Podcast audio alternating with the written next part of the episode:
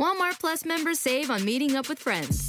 Save on having them over for dinner with free delivery with no hidden fees or markups. That's groceries, plus napkins, plus that vegetable chopper to make things a bit easier. Plus, members save on gas to go meet them in their neck of the woods. Plus, when you're ready for the ultimate sign of friendship, start a show together with your included Paramount Plus subscription. Walmart Plus members save on this, plus so much more. Start a 30-day free trial at walmartplus.com. Paramount Plus, essential plan only. Separate registration required. See Walmart Plus terms and conditions. In a fast-paced world, every day brings new challenges and new opportunities. At Strayer University, we know a thing or two about getting and staying ahead of change. For over 130 years, we've been providing students like you with innovative tools and customized support, so you can find your way forward and always keep striving. Visit strayer.edu to learn more. Strayer University is certified to operate in Virginia by CHEV and has many campuses, including at 2121 15th Street North in Arlington, Virginia. And we are live. Welcome everyone to the Live Reality Game Shows podcast, where we are recapping an actual Survivor season. We are recapping the newest season of the Australian Survivor, Brains versus Brawn. Apparently in Australia, there are no beauties. I am Lee. You might recognize me for the recaps of Scotty Survivor. And with me is... Hi, my name is Steven. I have helped out with podcasts for Surviving Real Food as well as Survivor Maryland. Lee, do you think there's some world where they get down to 21 players and suddenly they have a tribe swap and you do get a beauty tribe? We'll have 7 bronze, 7 brain, and 7 beauties. Do you think that could be a place the season's going? I mean, it could happen, although who would be on the beauty tribe? Other than Shannon. Shannon is the beauty tribe. Maybe there's a team of 6 more models that join the cast. Yeah. All right, we're bringing 6 more people in. Not the craziest twist they've ever done. It'll be okay. Yeah, we'll get into it. Mm-hmm. So we see the 24 cast members. We got the bronze coming in on giant trucks, and we had the brains coming in on little dirt bikes. What did you think of this opening scene? You know, Australia does epic so well when it comes to their Survivor. Like, I love the trailers. They have this everyone's driving out. I'm just kind of like, man, did they teach them how to do this? Did they sign waivers? I want to be on those. It's a great dramatic way to kind of set the season up. Yeah. And not only that, this is our first Australian inland season. We are in the Australian outback, not on some island in Fiji. So this is obviously a big difference. Mm-hmm. Looking at Survivor, what would you say which would be more difficult, an island season or an inland season? I want to be on an island. Are you kidding me? I want to be in Fiji. Yeah, I do not do well with the heat. We're having whatever of a summer right now, and I'm sweating right now. Yeah, I mean, I've enjoyed watching these past episodes. They'll show the temperature in Celsius, and I'm from America, so I have to go and translate what's that in Fahrenheit, because it all sounds hot to me, and it's gotten really hot there. And I'm just thankful they put them by some water, else it'd be a really miserable season for the players. Yeah, they're all lucky they're in water and not on heat stroke, or they can just freeze in the cold. It's very opposites. During the day you're melting, during the night you're frozen. Mm-hmm. So we get all the camps together. Sorry, Lee, my question for you is. Do you see yourself as a brain or a brawn? Which tribe would you rather be on, just instinctively? I wouldn't be casted.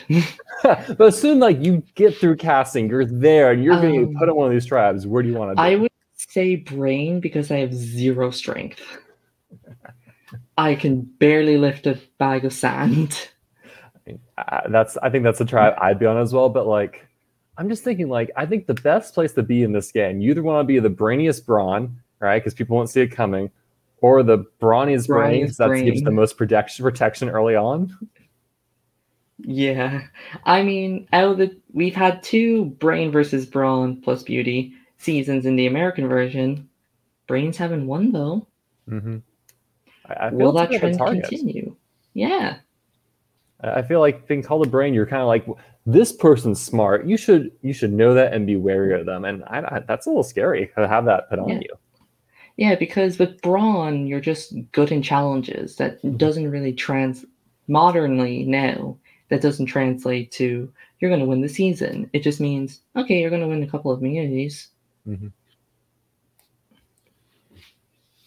So the cast all drive in. They all look at each other. They size each other up. We hear about some people.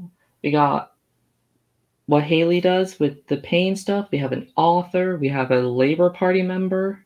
We have a doctor. And that's the Brains. On the Brawn, we got like Carpenter, a prison guard, two bodybuilders, and a model. Models are Brawn, apparently. You know, it reminds me of like the second Brains Brawn's Beauty in the US seasons where you had Alicia, who is the real estate agent, and she's just like, what am I doing here? Why am I on the Brawn tribe? I'm strong-minded. Does that count? Well, I love Shannon's intro video where she's doing it, but it's like essentially like boxing, and she's like, and she's there, she's punching the bag, like that's pretty brawny. It's like they found a good brawny scene for her. Like, she's strong. The model industry is tough to be in. If anyone's watched America's Next Top Model, you know what those girls have to go through. I as soon as I saw she's a model, I'm like, this could go south fast for her. Yeah, she's definitely like her and probably Janelle, who we'll get into later, are definitely like the odd ones out of that group. Mm-hmm. So we got the cast showing up and they're immediately thrown into a reward challenge where they have to either solve a puzzle or cut open a piece of wood to drop a key in order to move this wheel thing. One person will be a caller to spell out the name of their tribes on 5 different things. So it's a giant puzzle at the end with a mini puzzle or a bronze situation. And as their respective tribes go to each of their sections, we have, I want to say his name is Gerald, the cowboy guy. You're correct. Gerald, the champion wood chopper, goes to chop some wood. And he gets through it like that while we have our empath, Kara, trying to solve a puzzle. Which would you have chosen? If you're the person running out the deal on, what would you have chosen? I mean, I actually would have done the wood chopping one because puzzles can take forever. Mm-hmm. While the wood chopping one, there is an eventual end. Mm-hmm. You can easily cut through wood quickly. You can do a puzzle many different ways in many different hours. Oh, I completely agree. The puzzles felt like it didn't. I think that you can probably download an app and solve that exact puzzle, but I was just like, that feels a bit more of a trap. And so I definitely agree that wood chopping was the best strategic choice there. And it worked out for the Brawn tribe because they got a very early lead. It wasn't until Dr. Mitch came in and made an executive decision on his own to switch to the wood chopping, a common theme for him, as we will see throughout these episodes. As the Brawns are ahead, Brain finally get there, weighs up on calling, and every single Brain member is trying to call. They're all trying to be the leaders when some of them just need to be followers. Now, this is a common thing that we're going to see in the future where multiple people want to be the leader. Mm-hmm. Do you think that's going to be a weakness for the Brains, the fact that they are smart and they all believe that they know the right answer? I think it's already showed as a huge weakness. I think the biggest flaw and the biggest advantage I see for the Brawns versus the Brain is the Brawn tribe is very cohesive, right? They're able to get together, form a strategy, and run it. And the Brain tribe, everyone, maybe because everyone's like, I can do this, I know this. You have it's too many cooks in the kitchen. Everyone wants to get their piece heard. Yeah. And if you want to be the leader, go up and be the caller. It's like, Wei immediately went up there, and then immediately half the people on the ground were saying, go this way, go that way, push this, push that. Mm-hmm. And the Brains put up a very good fight, but the Brawn does take the reward challenge. Well done, Brawn. And they took a reward challenge that really came down to a puzzle, right? It's like, like something that was, granted, it was a strength-based puzzle, which was fun, but kind of, as soon as I'm like, oh no, is this going to be the slaughter of the Brain tribe? Is this what we're getting into this season? Are we getting another Luzon moment? Yeah. And with the Brawn's victory, they are given a choice of either fire or shelter or like a tarp and camp supplies. And Simon makes the executive decision to take the tarp supplies, believing he can make fire. So already he's stepping up as a leader, which in Survivor, you never want to be, because that's a target right on your back. If you had to make the decision, would you have picked Fire or would you have picked Tarp? You know, I don't know what the conditions are in the Outback. I don't know how much it rains. That's something I just can't tell. I'd love to go visit someday. If it's going to rain a lot, like the tarp would be very tempting, because being cold and wet is so draining when you play these games. And if you had a player say, I can start the fire on my own, I'd be like, well, this could be, it would be very tempting to try to take the comfort over the fire. It would be very tempting indeed, especially if someone who's saying, I can do fire already. Yeah. I can do fire as long as I have a lighter. Yeah, I've held a flint and steel, and I've gotten sparks. That's the best I've gotten. That's with flint and steel, not like the bow method. He never specifically says, I can make fire with just sticks. It's just, I can make fire. You naturally let your tribe extrapolate, right? That's the whole goal. Yeah, but the Brawn ended up choosing the comfort award, and immediately people are regretting listening to Simon choosing that over the fire, because they are not starting a fire. Mm-hmm. And neither are the Brains. What's interesting is we don't really see much discussion or see much going on with the Brains trying to start a fire until we get later to episode 3. I thought that was an interesting choice. We see a lot of the hoopla of the Brawn tribe about let's get a fire going, but we don't see much discussion of the Brains tribe. Yeah, the Brains, it was just mostly starting up a shelter and George complaining. My favorite theme. Yeah. I mean, okay, I'm not the best at politics. Is Labour the one everybody roots against or for? I don't know Australian politics either. Yeah. If there's an Australian watching politics, this, help us out. I don't know what the Labour Party correlates to. Is it the Conservative? Is it the Liberal? I should do research after this. Yeah. If there's any Australians watching us, just chime in. Write it somewhere. Know. Yeah. Why is politics? I will say, I do, again, these intro packages, they do such a good job showing the epicness of things. And some of the jobs you're like, it's hard to make seem awesome and epic, but George, man, they do a good job. So like, I'm a faces and Labour Party. He's like a cathedral. I can't tell, but it's like, you just see this, like it's looking up at him and this grand ceiling. It's like, it's a great power shot. Great power. Something that he gets. We'll get into it. So camp life happens. People are upset. People are happy. Mitch is taking over, and George is not happy about that. Mm-hmm. What? He says, no, he doesn't want to be a follower. He wants to be the one in charge. But you kind of want to be a follower in the beginning, because if you're in charge, you're a target. When you have 12 people in a tribe, it is very easy to sit back and blend in for the first couple of votes. And I don't think that's a bad way to go about it. You kind of let some of the crazier fractions kind of happen. And then once you get into like 8 or 9 people, like, okay, I can manage this now. Yeah. And it's thanks to him being told what to do, he finds an advantage. No one tells George to pick up sticks. No one. No one. He picks up rocks. And with that rock came this advantage that for some reason it's not on the Brawn tribe. Or no one found on the Brawn tribe. Or someone did and got edited out. Yeah, it seems like it's only on the Brains. So he's allowed to save himself plus 5 others. Now, we've never seen an advantage like this where you can save literally half your tribe. This is some Big Brother friendship bracelets. You can save half the house. And so, what is this? So much power in just the first episode. I mean, do you like this advantage or do you not like this advantage? I like the idea of the advantage because, as we'll probably get into later in the episodes, it's pretty obvious who goes home first. Like, it's always the obvious target. Mm-hmm. So if you have a chance to save the people, plus since it's 5 people, and if you lose the first challenge, that would be 6, which is an instant majority. Mm-hmm. So it's a great way to get a quick majority alliance. just all matters about who you save. And we'll get into that later.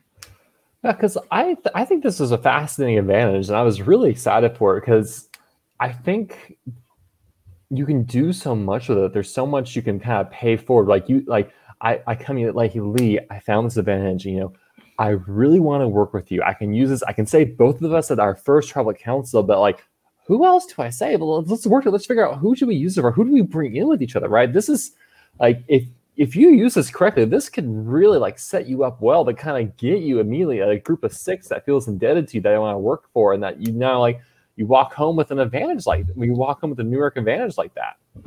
Advantage and alliance. And somebody like George, of course he's going to make the wrong decisions. It's just like, I mean, we're jumping ahead, but I don't think he didn't tell a single soul he had that or he was going to play it, right? No, he told no one. And like nobody knew of it at all. All that potential goodwill you could gather and earn and like use is like, God. Yeah, if you don't tell anyone and you say like you're safe, you're like, oh, thanks, I guess. I mean, what's your name again? Yeah, it was such a fascinating advantage, and like it was used in such a haphazard manner. I'm just like, I don't know what's happening. Yeah, as we've already got ahead of ourselves. We get to the immunity challenge. Brains lose, Brawn win. Brains were in the lead, but kind of squandered their lead thanks to leader Mitch telling people to switch out. Yeah. I mean, you can't look at the Brain job and say we're lacking physically when you lost on the slingshot.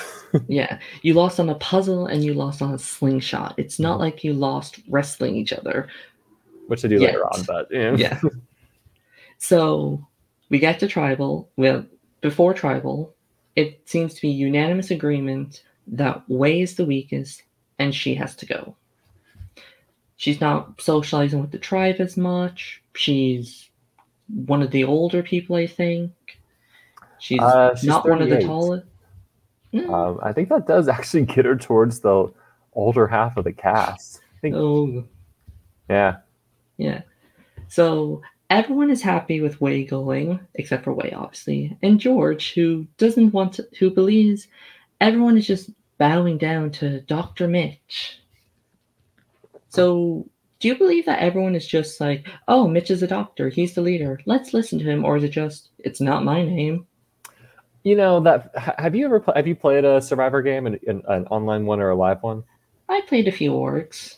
I mean, I always get the sense of that first vote, it's like, people are hesitant. It's kind of that everyone's kind of willing to just go with an easy name, just kind of ease into things in a sense. And like, you kind of look at your tribes like, well, who's the odd man out or who's really just not fitting in with people? And you just kind of, it's easy to push in that direction. No one really wants to rock the boat or set hard lines in the sand that early. And so like, I can understand why people are just kind of saying, I guess ways of our starting points. Yeah. Like, it's the first vote. You barely know anyone. You don't have a lot to go off of. You go off the two challenges. Yes, she might have potential, but that's a maybe. We know she's not good at these certain things. We'll just get rid of her. And Wei's great. We want her to stay. Mm-hmm. And she does. George plays his advantage. He doesn't have multiple. And decides to save, obviously, himself. He saves Wei. He also saves Baden, Kara, Georgia, and Rachel, leaving Mitch, Phil, Haley, Laura, Andrew, and Joey at tribal to go home. He wants to save everyone with good life experiences. Yeah, good life experience. Now, are these the right people to save? I don't know what he thought would happen when he was gone. I think in his mind, like, the people will revolt against Mitch. But that doesn't quite seem what happens. I think everyone, like, if there's ever time for live tribal, now would be the time, but everyone just kind of sits there and they just kind of, I guess, their mind says, well, who's the weakest here? And it ends up being Paul. No, Phil. There we go. Starts the piece. That's South Africa. Yeah. I was thinking, like, I obviously knew who was going to play the advantage because it was kind of obvious. I was thinking in my head of the people, if I was in this situation, who would I save? And he saved most of the people I would have said. I would have left Georgia and Baden there because they already look strong, and I would have saved Phil and Haley. Yep. Yeah, I agree completely with you. Like, if you're looking to save the weaker people, that was the way to go. Like not the two people that then would receive votes like that the next tribal. Or the gutsy one is you leave, like, he leaves Way, Haley, Phil, and I don't know, insert fourth weakest player there with Mitch, and just and lets them revolt against him, maybe. Yeah, but the thing is, I don't think like Phil or Haley would have jumped on the Mitch. No one was going to vote Mitch that tribal. Everyone was agreed on Way, and if not, maybe George. Mm-hmm. Looking around, Phil was the next weakest, and he went home in a 5-1 vote. Poor Crocodile Hat. I know. It's just, this is a refreshing episode just because, like, cool advantage, interesting implications. I don't want to say George squanders it, but George does not use it in the way I would have tried to use it. Yeah. I mean, he didn't get the result he wanted. Mitch was still there, and now he has 5 people pissed at him. Mm-hmm. Not only you didn't save me, you put us in this situation, and you just made our tribe go crazy. Mm-hmm. But on the plus side, it doesn't seem like Way is a target anymore.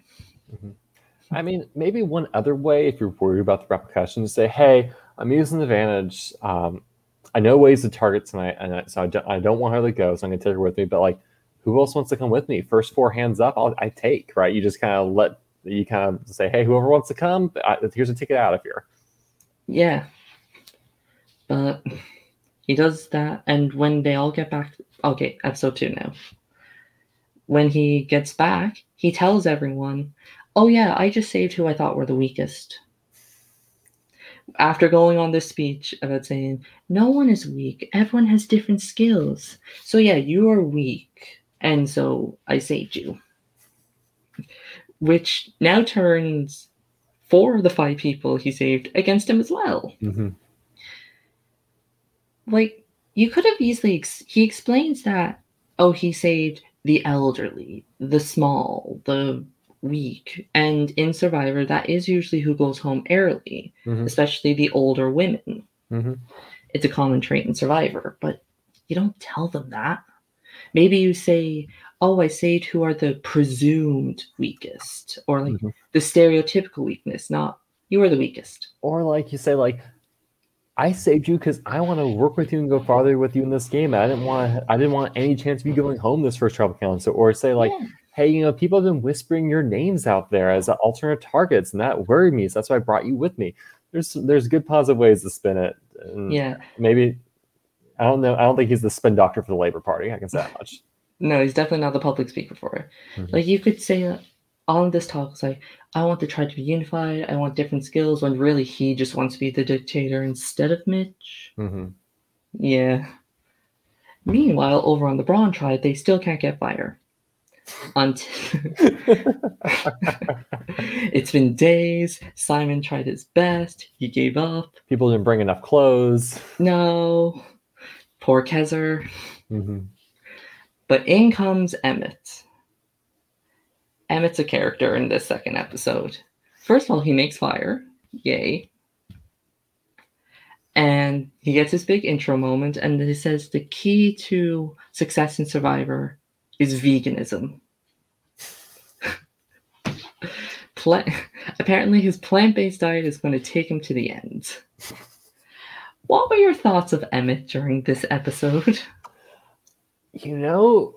Maybe it is undiscovered strategy. Maybe this is what will lead him to victory. I'm skeptical, but if he wins, call me sold. It is also mentioned in this episode as well that there seems to be a group forming of the 3 bros of Emmett, Gavin, and Simon. Mm-hmm. Now, people fear showmances. In Survivor, you should fear the bromances because those are much stronger and less targeted. Is this something that that would be expected in the Brawn tribe? Like the strong guys all stick together? Well, I'd say it's not as bad as the first Champions vs. Contenders, where I literally had like 5 of the guys all bromancing out with each other on that season. So it's not as overwhelming. I mean, alliances form where they form, right? You work with people, you have things in common, and I think that's kind of what led to the bromance of these 3 guys, especially, which was interesting to watch. And it's interesting that they kind of were able to finagle that into having a huge target on themselves in the process. Yeah. Well done, guys. You're now threats. Mm-hmm. If it wasn't obvious already. Yep.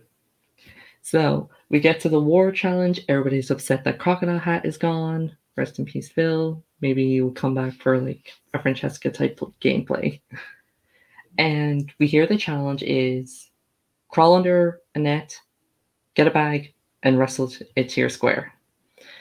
And immediately you think, oh, probably Brawn Tribe's going to win. But it was actually a pretty close challenge. Like, First up was Haley versus Chelsea. We get Chelsea's big intro moment, how she's an M&A fighter, how she beats people, and she loses to Haley.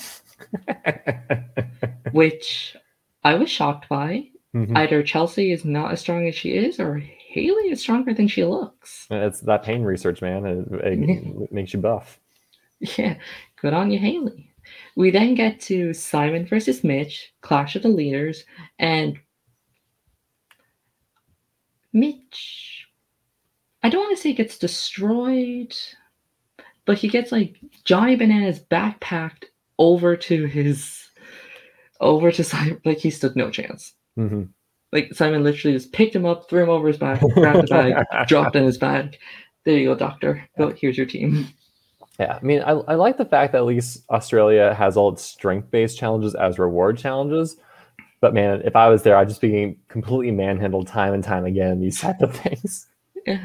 Yeah, I would be the bag, just like picked up and knocked over. I'd be Janelle just sitting on the bed, just like, go team. Yeah, I know. Like, I'll let me cheer from afar. Yeah.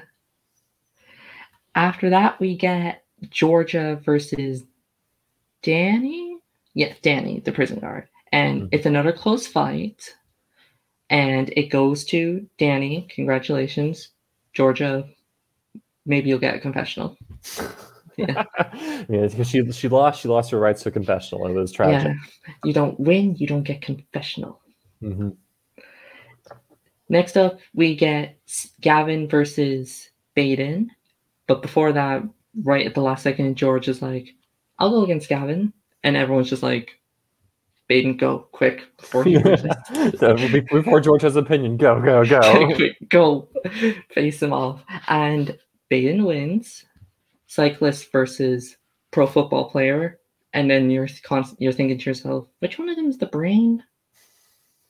I mean, Survivor always has somewhat arbitrary where they put people. Yeah, like we have a cyclist who's a brain and an influencer who's a brawn. Only in Australia. I mean, it's Australia. I'm just grateful that they did try to make things somewhat balanced. Like I said, like after the first episode, halfway the second episode, I'm just like, oh man, the Brain Tribe is just doomed. There's no, it's gonna be a slaughter. Where's the purely puzzle challenge? But Baden wins, congratulations. And then it's down to Emmett versus Joey, where Emmett likes it, meekly grabs the bag before Joey even gets out, and just stands there, taunting Joey, inches to the bag, but Joey manages to tackle him before he even drops it, and then it becomes a fight. Mm-hmm. What did you think of that moment? It's just like of him taunting and almost losing. The arrogance is pretty hilarious. I'm just like, wow. Like, I can understand why some of his tribe members like, did you really nearly botch it for us with that? It's like, if he had lost, oh man, that would have been amazing. Oh, I really hoped that he would lose. I don't know, maybe it's just like the hatred of bromance type people. It's like, lose. Mm-hmm. But no, Emmett wins. Brawn gets their 3rd win in a row. And they win fishing gear? Yeah, which shocked me because when we see their camps and there's water, like a pond of some sort by each camp, I did not think there would be fish in there, but there are. Yeah, I was thinking, like, what are they going to go for a reward if there's no fishing gear? And then I saw fishing gear, and it's like, what water? I was also shocked that it wasn't, like, They didn't get them flints or anything like that. I was just like, no. Oh, straight the fishing gear. Okay. Yeah, nobody is like offered a flint in these three episodes. Mm-hmm. I guess it's like you have the Australian sun. What else do you need? Flint and steel? No. Just get some paper in your glasses and do that magnifying trick. I'm actually surprised we didn't see someone with that. Yeah, I'm surprised nobody did that. I was like thinking, like, oh, it'd be easy to make fire without a flint and steel. It's under 10 degrees. Surely it must be easy to focus at that point. Yeah, just put some sticks out and pray. Mm-hmm. Yeah. No, it is not for wimps. No, it's not. I mean, I think when we talk about U.S. Survivor, it's like, oh, we just want to see the players like in the elements and suffering. Australia Survivor is like, hold our horses, here we go. Yeah. Just get out of Fiji. Mm-hmm. So, camp life happens. George is upset the fact that he didn't get to participate, and Baden calls him out for being delusional. If George did go up against Gavin, would it have been close? I mean, we haven't seen George. We haven't had the opportunity to see George compete in one of these heads-up physical challenges. Maybe he would surprise us. If I was a betting man, I would have betted against him, but you never know. You and the entire country of Australia. Yeah, be a little return on my bet. Yeah. I don't believe George would have won. I don't even... He said, like, oh, he would have just made it out of the... No, he wouldn't have. Yeah, he wouldn't have. Yeah. Even if he did, you're going up against a football player or rugby player, whichever one he is. They're both the same sport. This is his profession. And still lost. Mm-hmm. So... Life was great on him. What happened on the Brawn tribe? I remember stuff happening. I think Janelle just got like her intro moment. Yeah, I think it's we meet Janelle and we meet her saying, "Hey, you know, it doesn't sit well with me what Emmett did. It's like I don't like that behavior." And I think she starts kind of like pushing an anti-Emmett sentiment into the world. I mean, they're two very very different people. Like Emmett is a lot younger than Janelle, mm-hmm. So he's definitely in that arrogant mood of his life where he feels like doesn't matter what he does, it'll be forgiven. Mm-hmm. And while Janelle, she's older, she's a mother, she doesn't put up with bullshit, so she's obviously not someone that's going to agree with that. Mm-hmm. And I think once we figured out, like, oh, these two just got their intro moments, they're having a feud, one of them's going home. Yeah. Yeah, because I don't think anyone on the Brains tribe really got their intro moment. The Brains tribe after that premiere is pretty quiet. Yeah, Baden was the only one who got like a big intro moment that episode, but he also got one in like episode 1 as well. Mm-hmm. So after all the tribe shenanigans, we get to the challenge where it's swimming and a puzzle. Brains have a chance. And you know, like, this is a very neck and neck challenge the whole way through. Yeah, it really did come down to the puzzle. Mm-hmm. And thankfully, Brains didn't fuck up this one like they did the very first one. Like, I was, because for the Brawn tribe puts up Janelle and Big D the puzzle, and they did a pretty good job because, like, you look at the end, like, they're like only a couple pieces behind, and at that point, like, there's only 5 or 6 pieces left, so yeah. It really could have been anyone's challenge. Yeah. But the Brains managed to pull it out. Shocking. Well done, Brains. You finally win a challenge. I really thought the season was coming to be a slaughter, and when the Brains won, I'm like, oh wow, no, okay, we have a season happening now. Yeah, a Brawn's going home. Mm-hmm. So we get back to camp, and immediately Danny starts throwing Janelle under the bus because it did come down to the puzzle. They were on it, and he didn't want it to be him, so he just threw Janelle under the bus. Mm-hmm. Which, again, everyone seems happy with, because like, it's not them, so they're just going to go along with it. Janelle pursues her hatred for Emmett's quest and tells all the girls, we need to break up the 3 boys. We need to break up the 3 boys. So it seems like a classic Janelle versus Emmett. Which one? Do we break up a strong alliance, or do we keep the tribe strong? And then out of nowhere, Simon comes along and say, let's do Shannon. Mm-hmm. For reasons. I mean, I imagine he sees, like, Shannon gives me a lot of Shoney vibes, right? Here's a social player who has the makings of going deep and doing well based off the relationship she has with others, right? That's the vibe I get from her, and I don't think it's a wrong idea that if you are Simon, say that's not a game I play or want to play against. Let's nip in the bud, right? Like there's some merit to him targeting her. Yeah, when I think of Simon's gameplay, I don't think social player that everyone will get along with. I think of guy who sticks with people he's familiar with and does not move from that. So he tries to gain his alliance. He gets his two friends of Gavin and Emmett, and then tries to pull in Danny, Chelsea, and Flick for a majority of six on Shannon to make it a 6-5-1.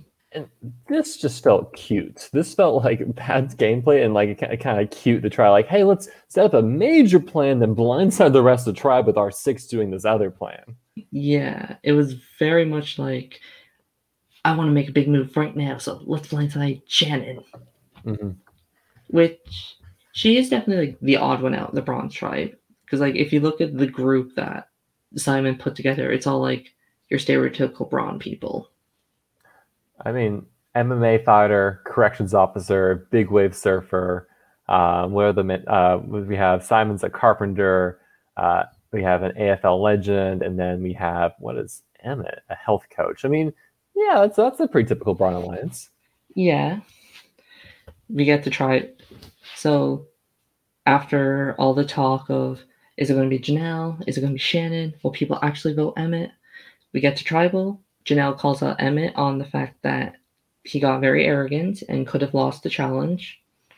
And she starts saying, like, well, nobody else put their hand up for the puzzle. Like, what happens if you have another puzzle? Who's going to do it? And that is something to think about, like, on a tribe. Like, obviously, the puzzle person is usually going to get blamed for losing. But if no one steps up for it, can you really blame the person that lost it? Because nobody else would have done it any better. So I want your opinion, right? Because this really is Flick's episode, right? This episode, a lot of the strategy focuses on her because she is in the middle being courted to join this six alliance voting out Shannon. And she's decided, do I vote out Shannon or do I go with the majority and I just vote, and vote out Janelle, or do I vote out Emma, right? She's being courted on all sides, right? Yeah. If you were her, where would you be going? What decision would you make? If I was in that situation, I think I would have done what she did and stick with the main tribe vote and the people I'd like to work with. Like, voting off Emmett, well, it weakened their side. We kind of need them for strength. Mm-hmm. Voting off Shannon, I want to work with Shannon. Janelle, she's nice, but she's not the best in challenges, and she's not somebody I want to work with. So I think I would have gone with the Janelle vote. If I was Flick. So I do feel like she made the right decision. Yeah, I just think like it just felt so cute trying to like have this overarching plan, then blindside this massive tribe. Like, we're going to leave five people blindsided to have a six people pull the rug out from beneath them. That felt it. I know there's a lot of discussion on drawing the lines in the sand. We need to draw a line sooner than later, but doing it this early, like no. I don't think that benefits your game, because what happens like. You draw this line and you pick off like one or two of them, then you do a swap, right? Now you have three very disgruntled former Brawn Tribe members who are just like, yeah, those six, like they're dead to me. Like, hey, Brains, I'll run with you, right? Yeah, you can kind of tell he's probably never seen the show before. I mean, props him for like not, I don't think we'll ever be bored with as long as he's in this season. Yeah, which I hopefully won't be long. I just don't know. It just felt too cute to try to pull something off like that. And I mean, we learn the next episode that Flick's like, I like Shannon. I want to work with Shannon. And so she doesn't even have an incentive to do that blindside on Shannon to begin with. Yeah. It was very much like Steven in Champions vs. Contenders 2. It's like, we're all sports stars. Let's just stick together for the entire game. Mm-hmm. Like, not even considering, like, are these people that are good to work with? Just, we have something in common. Let's just go ahead and do it. And, like, I don't think that's bad, like, that very first alliance. Like, the game started, there's 12 people. It's a lot of people. We can make this easy and stick together. And then, like, once you do that, then you're like, okay, reevaluate. Who do I really want to work with here? Like, do I really want to stick with this? Do I want to do something else? Yeah, like, is your Simon, do you want to keep Emma throughout the whole game? Is Chelsea somebody worth keeping? Mm-hmm. Maybe Garrett is somebody that's great to work with. Mm-hmm. Maybe Benny has a personality. What if somebody I read people just who's like Benny looks like a Game of Thrones character. I'm like, that beard, he kind of does look like he came out of Game of Thrones. And so I'm curious when we meet him if he's gonna be like a Benji 2.0 where when he appears on screen he just monopolizes all our screen time. We're like, oh gosh, no, we didn't ask for this. I've been hearing rumors that he's a very Zach 1.0. Oh boy, here we come. Yeah. And as for the Game of Thrones comments, I'll take your word on it. I don't watch Game of Thrones. But like a Zach 1.0 and not in the Bro Alliance, that's fascinating. Yeah, very much. Because I look at this not Bro Alliance and I can it seems like a good group of people I want to work with, right? Because you end up having oh man, I'm going through the wiki to remember everyone's name. So you have Gerald there, who we don't see a lot of, but I think it seems like he's a very general guy and easy to get along with. And so you have him, you have Benny, and you end up having Big D there too. And it's just I don't know, if I was there, I think those would be the three group of guys I gravitate to working with. Yeah, the only three guys on the Brawn tribe that hasn't gotten a big intro moment. Mm-hmm. They got confessionals except for Benny, mm-hmm. but no big intro moments. Everybody else has gotten one. Mm-hmm. So tribal happens. Janelle ends up going home. But it's 7-4-1 vote. So two people didn't vote.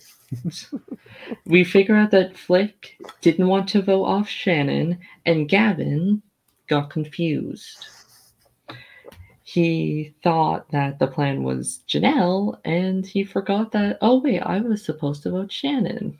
I love this so much. I think what even made it better is he refused to own up to it. He just didn't say anything. Because I think if he just said, hey, he pulls off Simon and Emma and just say, I'm so sorry, I messed up. I thought I assumed, because everyone was talking about that we're going Janelle, that's the way our alliance was going too. I didn't realize I was voting against alliance on accident. Please, let me. How can I make it up to you? Apologize, and it's water in the bridge, and he didn't do anything. He's just threw the key out, didn't say a word. I say he does say it eventually, but off screen, because Simon mentions that Flick doesn't vote with him. Mm-hmm. Does he not realize that two people in his alliance didn't vote for him? So he's not panicking. It's who's the other one? Did Emmett not vote for him? Did Danny not vote? It's so I'm guessing Gavin did maybe eventually tell them, just off screen, and it wasn't as dramatic, so it wasn't worth showing.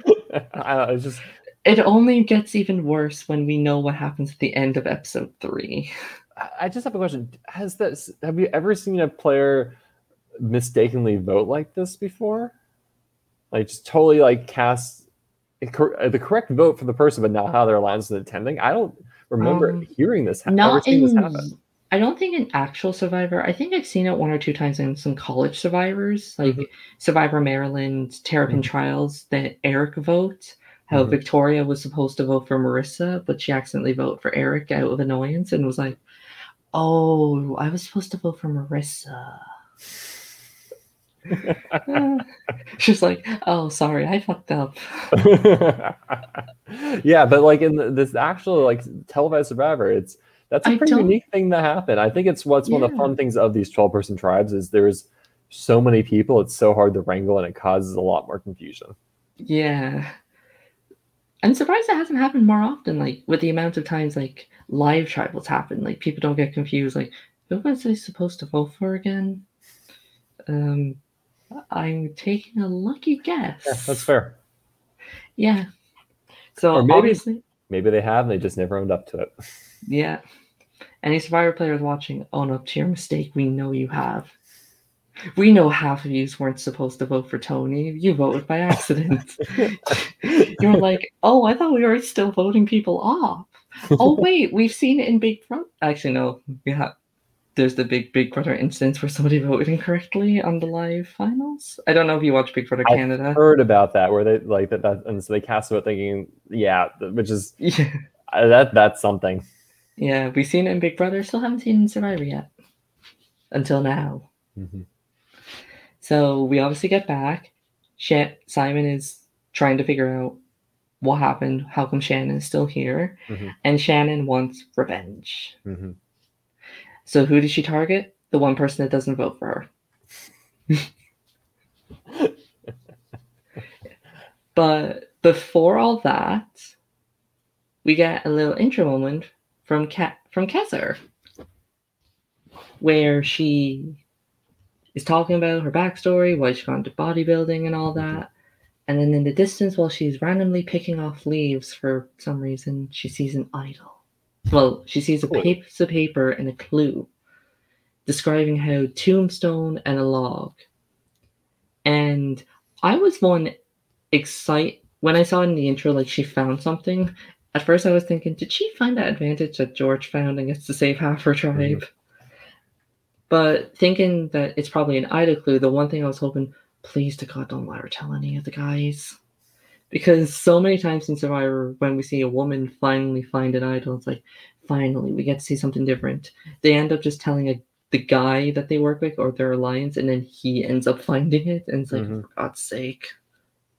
So I was excited to see that she found it and did not tell anyone, which I usually think is a better strategy when you have an idol to not tell anyone. What do you think with this idol situation? As after being blindsided after telling someone I had an idol, I think you should never tell people that you have an idol. I think it's a great strategy unless you really, and she ends up kind of telling her, like, I guess her number one, she has an idol, but she ends up just playing it. This spoiler, she ends up playing it anyways. So I mean, I agree generally as a rule of thumb. Just it's a secret. Unless, like, you're in some weird situation where you're in a minority alliance and you're like, okay, we need to be very forthright what we have here and how we can get forward. I think you don't share that information. Yeah, like in David versus Goliath when they all reveal like all their advantages.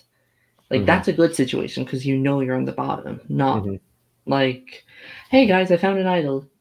Here it is for everyone to see. Oh God, I still remember that in Nicaragua. And Marty was like, I have an idol. Somebody else can have it. I mean, man, like, just keep it and say, hey, I have an idol. I'm just going to play it. The tribal council will get rid of it. No harm, no foul. Yeah, like, just do the classic, say, I'm going to play my idol. I'm going to play my idol. And then just don't play it. And then play it the next time when you do. That works too. Yeah. He drew a clue, not an idol. I know, but, like, I would love to see an idol fall in the volcano someday. That's what Survivor needs to do.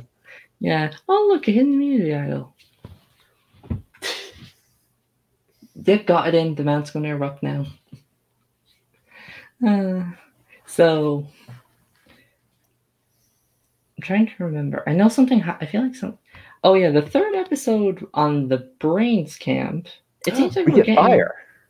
Yeah. We learned that we actually have a survival expert in this tribe who's been paid off. Okay. For some reason, we learned that the Brains tribe is making fire on day 6, and we don't know why it took them till day 6 to make fire when they have. Who's the survival expert on their trial? Andrew. Again? When Andrew, the survival expert, is there, there's no context given why day 6 is the day they get fire going, much to George's chagrin. But they get fire going, and it seems easy, like from the way it's shown to us. Yeah, it seemed like all they had to do was get rid of George from the camp for a while, and then all of a sudden, fire. Then he comes back, and then it just suddenly goes out. George was tired after his walk. Yeah, he believed that all the tribes should rest. And so, that was an interesting thing. He was saying, like, we shouldn't try the fire. Let's just rest for the challenge. Now, if you were in that situation, would you have, like, saved your strength? Or it's like, you need fire now? I mean, there's only so many people that can work on fire at a time. And so you can just, I think it'd be easy to rotate out and just get it going, right? Because at that point, like, you kind of would like to eat hot food. Yeah, or just food food at all, Yeah. So they get the fire, they're feeling high, they get to the challenge, and their losing streak continues. Well, I mean, their reward losing streak continues. Yeah, it's like, man, as long as you win the immunity challenge, you can lose all the reward challenges and be happy about it. Yeah. So once again, it's another strength reward. But I love this challenge. Yeah, so 2 people have to hold on to a trough while 2 people defend, and everyone else tried to throw buckets of water to make the trough heavier. And the Brains are immediately struggling, and the Brawns are having a time. I think you alluded to the beginning of the podcast, right? the Brawn tribe clearly had a strategy they were implementing and a system. You saw people passing buckets to the stronger guys to lob the water over the heads of the defenders. The Brains tribe were all kind of just doing things individually their own way to not much success. Yeah. And like I said, that's the problem the Brains have been going through. It's like, oh, I'll do it this way. No, I'm going to do it this way. They all have too many ideas and not just stick to the plan. They really need a key where it's just like, stick to the plan. Just do this. Yeah, it's just, it's kind of embarrassing. The Brains tribe, like, well, they should have all the strategy a long time. Their challenge strategies have been lackluster, and it's unfortunate. Yeah, they're too smart. They're overcomplicating things. There is such thing as too smart, and these people prove it. But Brawn win another award challenge. They win coffee, tea, coffee. Yeah, all the fixins. Yeah, what would they call them? Bickies? Biscuits, yeah. Yeah, I try to learn all my Australian slang from watching this, and it's like... We call it biscuits over here, too. Okay. Well, I think it's just, like, random. Well, it's like, because now there's no longer a chicken parmesan in my world. It's a chicken parmy. It's not like a margarita. It's a margie. It's like all my slang I've been slowly absorbing through Australian Survivor. It's been very entertaining. Learning so many new things. Like, I watched an Australian show, and I learned what a shoey is, where apparently you drink alcohol through a shoe. A clean one? I imagine so. I hope so. Yeah. And hopefully they're not open toed. Here's your sandal. Good luck. Australia is weird. But I will say one thing I love about Australian Survivor is its incorporation of some sort of personal aspect of these reward challenges. When the players come back and they have their coffee, tea, and I don't even know how hot it is. They're drinking tea, but they have their coffee, their tea, their biscuits, and they have these like hanging photographs of their loved ones back at home. And Go ahead. What were you saying? I was just saying we get like a collage of their family pictures, and then we start hearing some of their backstories. We hear what Danny went through with his family. We hear like Chelsea and her MMA career.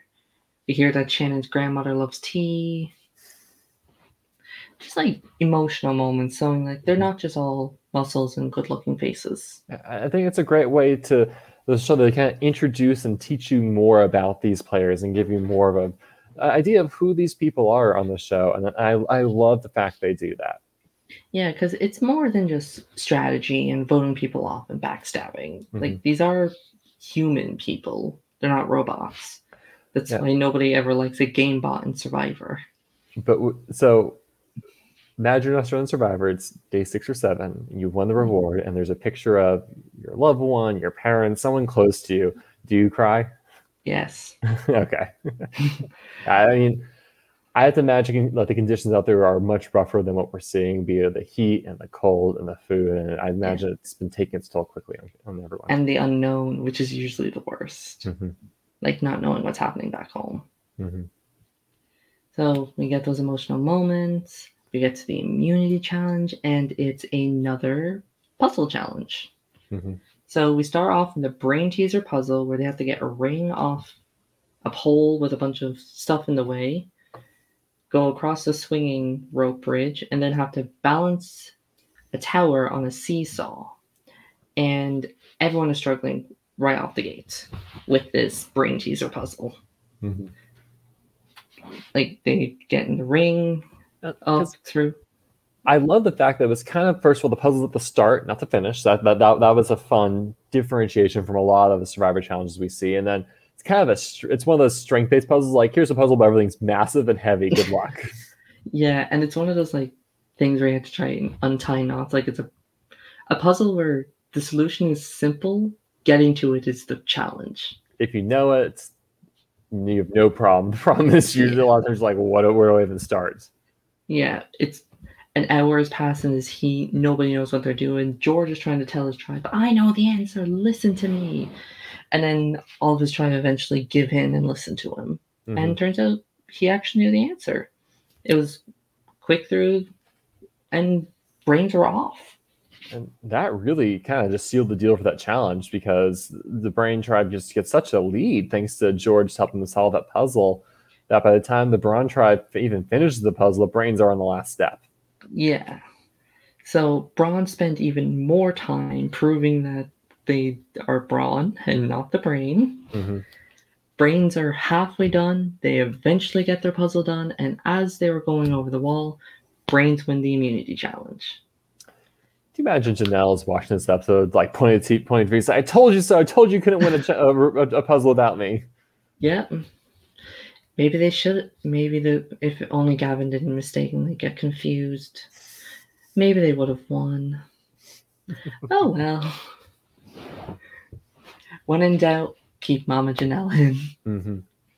So, yeah. So we get back to camp. Simon and Shannon get their people. Simon's like, all right, now we're voting Shannon. Gavin, Shannon. And Shannon's people are like, all right, we need to vote off someone who voted for me. Who do we vote for? And then they all decide on Gavin, the irony being he didn't vote for he voted for Janelle and not Shannon. And you think like they probably go for one of the girls, being like, oh, we need to keep the tribe strong. Mm-hmm. But they decided to go for one of the trio of the guys. And I think in a situation with that, you have three guys that bring pretty much the exact same qualities. Mm-hmm. You can lose one, but you still got two of them. Mm-hmm. But they landed on Gavin, thinking out of the three, he was probably the weakest. Now, do you think Gavin was a good choice, or would it have been better to go for Emmett or Simon? I mean, strategy-wise, I think Emmett or Simon's where they go. Strength-wise, maybe nominally, Gavin's weaker than them. I mean, Gavin did lose to a cyclist on the Brain Tribe, and true. A challenge that was built for him. I mean, this is not a good answer. I feel like we're going to have to look back later in the season and look at this moment and say, was this a smart decision or not? Like, should they have taken the head of the snake off earlier, or is it okay leaving him around? Yeah. It's hard to say at this point what was the correct move. Yeah, it's very much like, maybe in the future we'll know the answer. Mm-hmm. And realizing that they don't have Flick, they have 5. Simon needs a 6, and he decides to go to Danny, mm-hmm. being like, join our 6 and vote for Shannon. However, Danny doesn't know if he can trust them, so he suggests voting off Kez. Why did you think he chose Kez out of the group and not like Flick or Benny or someone, or stick with Shannon? So I was surprised that they only reached out to Big D. That they didn't reach out to the other guys, right? Just try like because you only like one person. Like try to like toss as many lines as possible to bring them over. So that kind of surprised me as to why Kez. I don't know. We don't know at this point like if Kez has the idol per se, or if Kez has told Danny she has the idol. I get the sense that Danny told Kez that, hey, the votes are coming for you later. So I don't think we ever feel a good sense of why, but I love Danny's confessional. You can tell he's like, I just want to mess with them. Like I don't know how committed he is, but he feels like he's just has kind of that trickster spirit to him. He's just like, I just want to see if they would do it. Yeah, I want to see they'll bend to my will. So after talking through it, they agree like, okay, since we're showing our trust in you, we will vote Kez tonight. Although they kept calling her by her full name, Karen, but I just prefer Kez. Yes. Stick with Kez. Meanwhile, over on the Kez side, she is trying to get her idol, which she realizes at this tombstone right in front of the camp. So she has no idea how to get it. She tells Flick, I need your help. And then she gets the idol, but she needs to get it back to camp, and she wears practically nothing. So what do you do in the situation where all you have is a bra top and a bikini bottom and a giant idol lump in your hand, and you need to get across a river? I thought she handled those best as she could, where you sunbathe, you kind of sit in the water, and then she's like, can you bring me my shoes, please? I mean, this was very amusing. We've seen Australian Survivor before players have issue hiding their idols, aka Shard. So this is a recurring thing of like, you have an idol and like, I literally just can't hide it. I played a live game and the idol was like, I was just like, oh, huh. that is really large. I can't put it in my pockets. I don't know where I'm going to hide this. I have to pray no one looks through my bag ever. Yeah, like we've seen in the past interesting ways to hide an idol. Like Island of the Idols, we have Kelly hiding it in her hair. Which is amazing. Yeah. There are some idols in the past. I'm like, how did you hide that? Mainly in Ghost Island. When Michael had the China idol, which is a giant plaque. He kind of put it in his back waistband because he was wearing a full suit for some reason, right? So he had like the jacket that he can hide it when he had it kind of stuck in his waistband. Apparently. And then you had Wendell finding an immunity necklace. Like, how? Like, did you just walk around, like, being like, hey, I found individual immunity? Who knows? But yeah, no, so these aren't the most obnoxiously large one, but this is entertaining. She's like, I don't have enough clothes to hide this in, and I don't even know how you can get it in front of people. I thought she was good enough with her creativity that she managed to get away with it. Mm-hmm. I like how it was a bit of foreshadowing. Like in the first episode, she gets in confession. It's like, oh, Kez, why didn't you bring more clothes? Why and don't I have a jacket? Yeah, why am I just in this? And then cuts to now. It's like, oh, I really wish I brought more clothes. Mm-hmm. So, and then we get to tribal. Everyone's talking. Everyone's being mysterious on who they're voting for. One side is saying, oh, we're voting Shannon. We're actually voting Kez. One side's like, we're voting one of you. It's Gavin. Big D is in the middle trying to decide, will he vote Gavin? Will he vote Kez? All the votes are casted.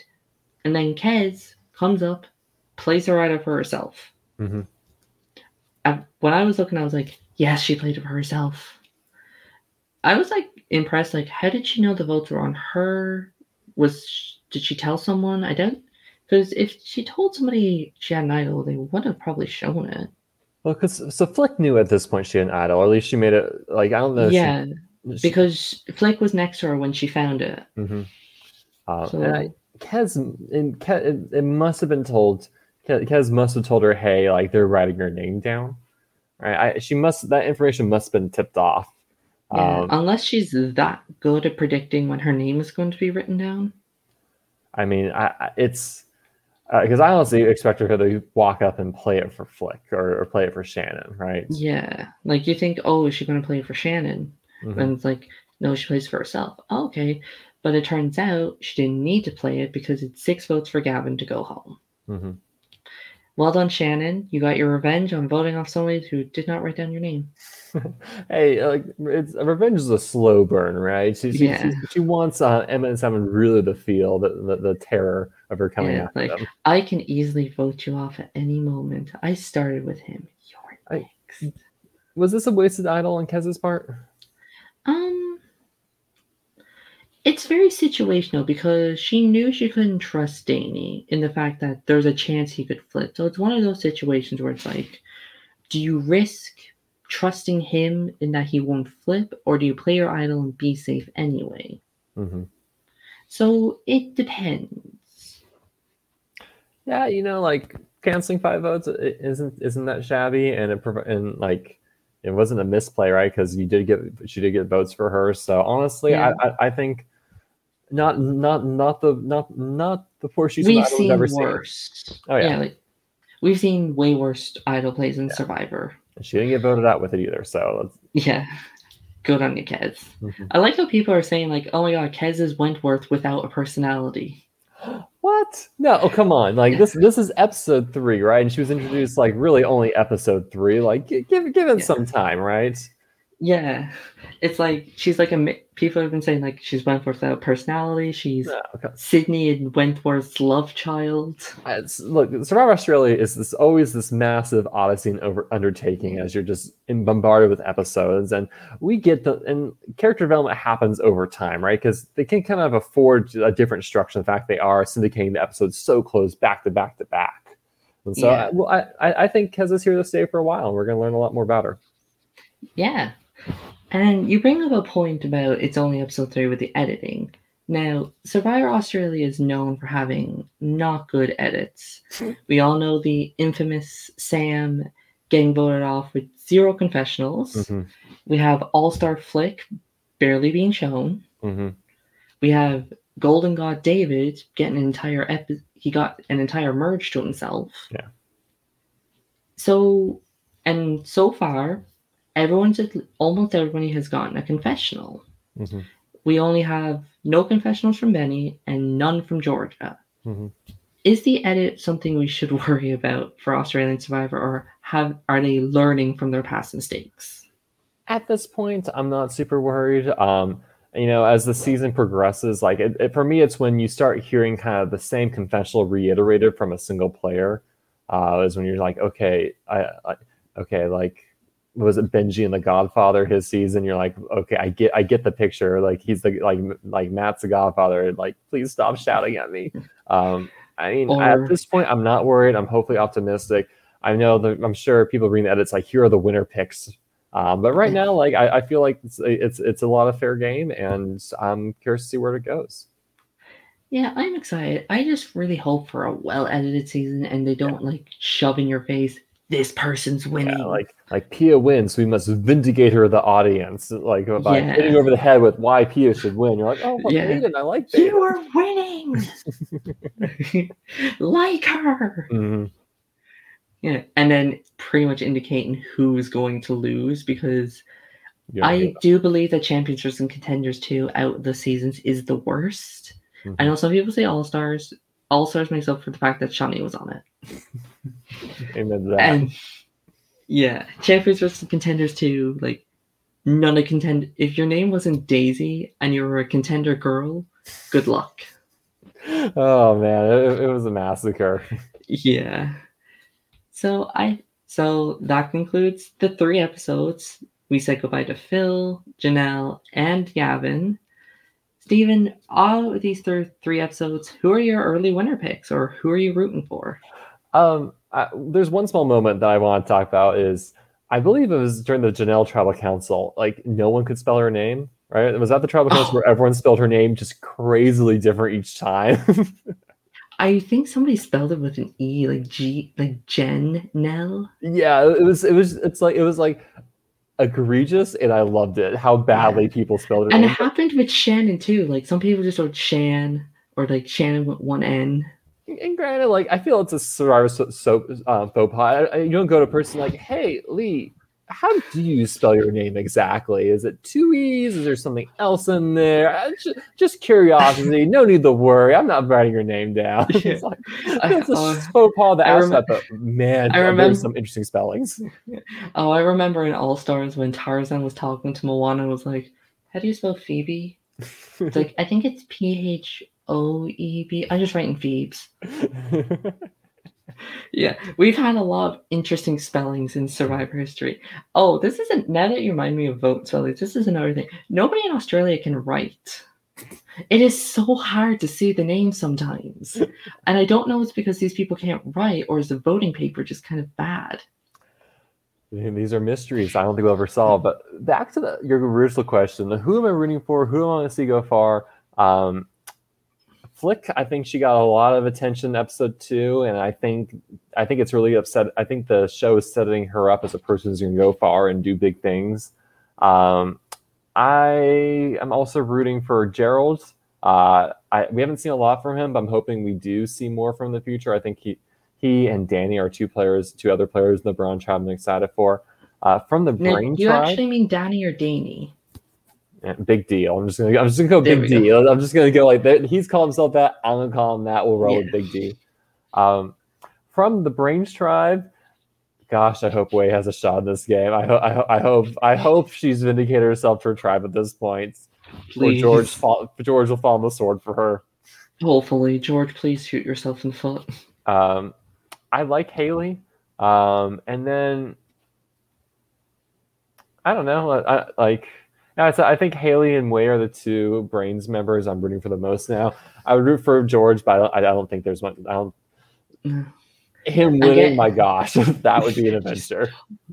I'm getting like very Andy from Champs vs. Contenders 2, where it's like, you think you're doing well, but really, you are probably the worst player I've ever seen.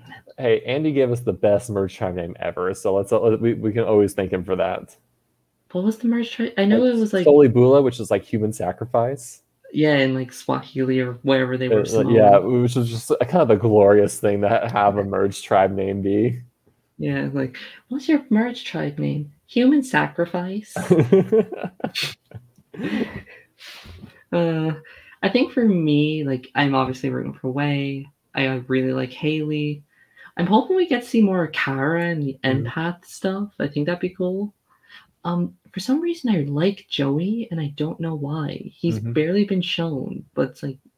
We've actually heard a fair amount from him. He's gotten some confessionals. Yeah. It's like, I like him for some reason. I don't know why. Brawn, I'm kind of rooting for Kezar. Hopefully she can find another idol and be the Wentworth in her and find another idol and hopefully not get voted off at one. I'm really liking Shannon. I think she's great.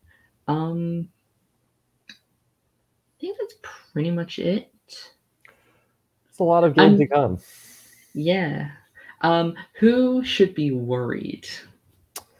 Other than George. If your name rhymes with George, you should be worried. We don't really have a strong sense of the brain dynamics outside of George and Wei from that first episode. So it's hard to really talk a lot about that tribe. From the Brawn tribe, who are the two female competitors who voted with the minority are Danny and Chelsea. I think they're going to be I think they need to be the most worried right now.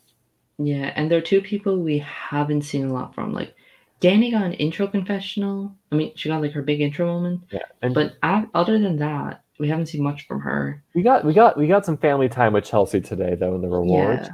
Yeah, we got to hear her story. Yeah, so I think we should be worried for those two because I think the tribe, given the Australian Survivor's enjoyment of very, very physical challenges, I think that's going to help shield Emmett and Simon a little bit longer.